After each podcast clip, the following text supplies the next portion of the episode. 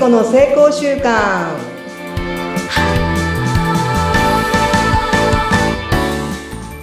はい皆さんこんにちはエンパワーメントコーチ内閣府地域活性化伝道師ラジオのパーソナリティ健康をかける幸福トークのメインパーソナリティなどいろんなことをしています。人と地域の天才性を目覚めさせる。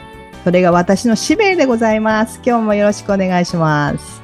はい、加藤聖子さんです。なんかい いっぱいいっぱい肩書きあって、ちょっとどこをピックアップしていいかわかんないけど、とにかく人と地域を活性化させるエンパワーメントコーチの加藤聖子さん。お相手はフリーアナウンサーであり研修コーチ、インタビュアーのうなみいくよです。よろしくお願いします。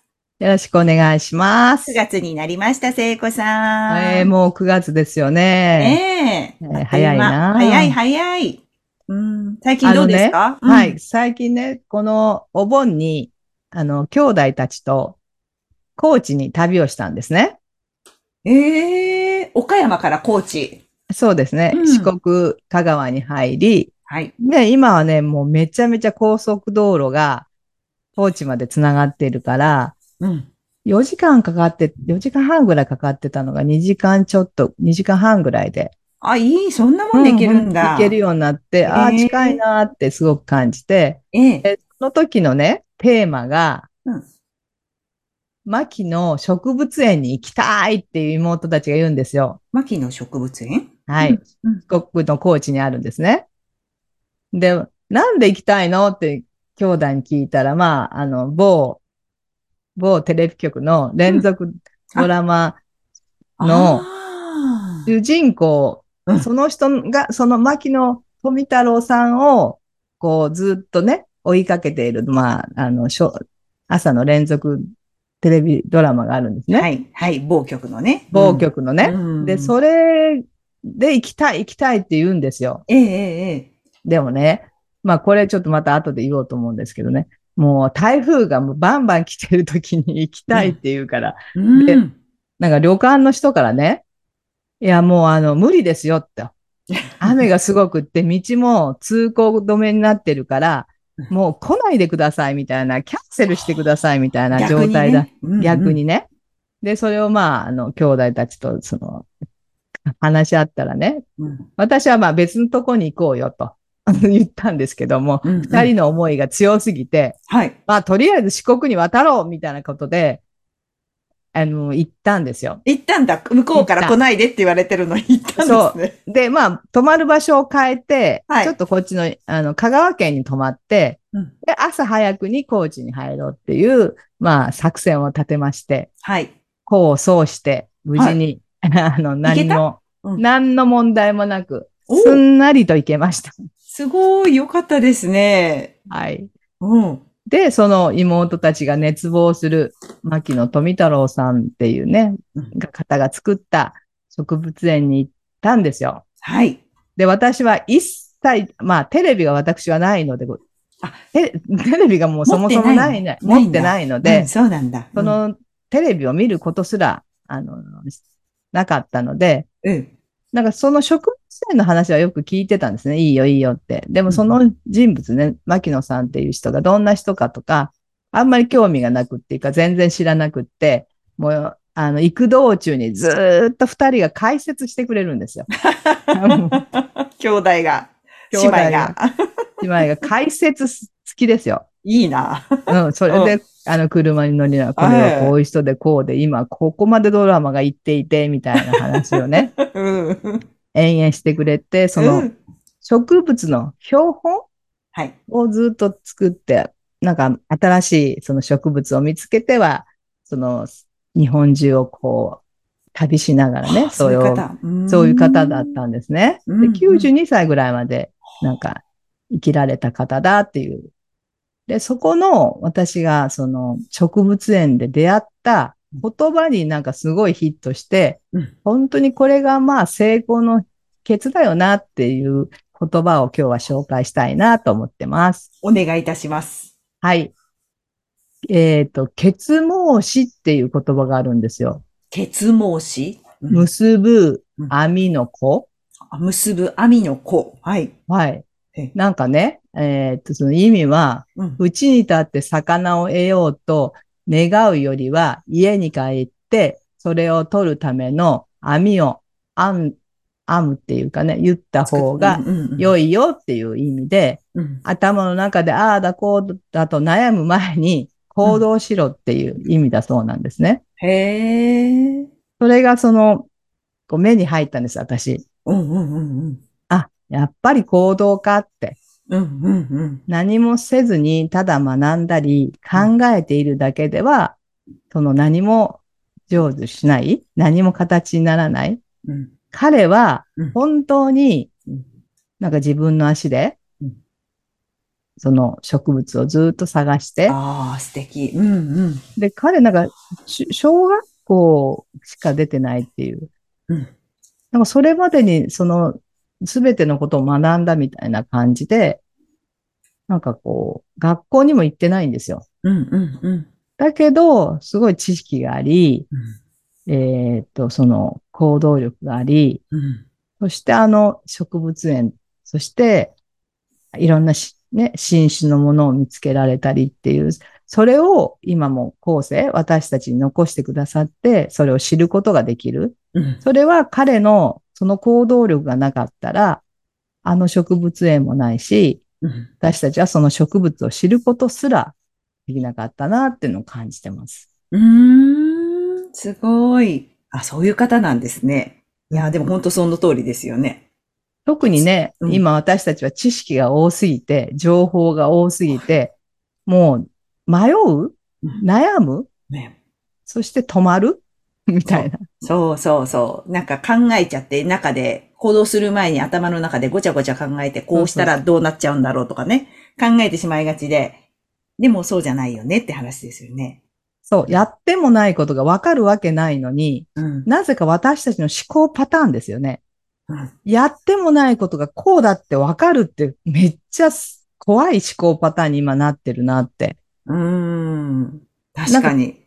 うん、クライアントさんと話しても、でも、これがこうなって、ああなって、そうなって、不安なんですって言うけど、はいいや、でも言ってないじゃん、みたいな。聖子さんの一言でまた気づき。そうあ、そうか、みたいにね。何ですかね、これね。言ってないもんねうん。わかるわけがない。確かに。でも、私も同じ経験ありますよ。私はあの、癌になって、半年で薬をやめたんですね。うん。でもその時半年間悩みましたよ。この薬をやめたら、癌の再発するかもしれないって言われている薬をやめるんですよ。そう、怖いですよね。怖くて怖くて。でも、今のこのもやもやした状態とか、うつうつした状態、今も苦しいわけなんですよ。うん。今も苦しい、言っても苦しいかもしれないっていう選択を迫られた時に、うん。私は行くっていう選択をしたんですよ。うん。その行った先が今にあるって、これは、やっぱ想像はできなかった。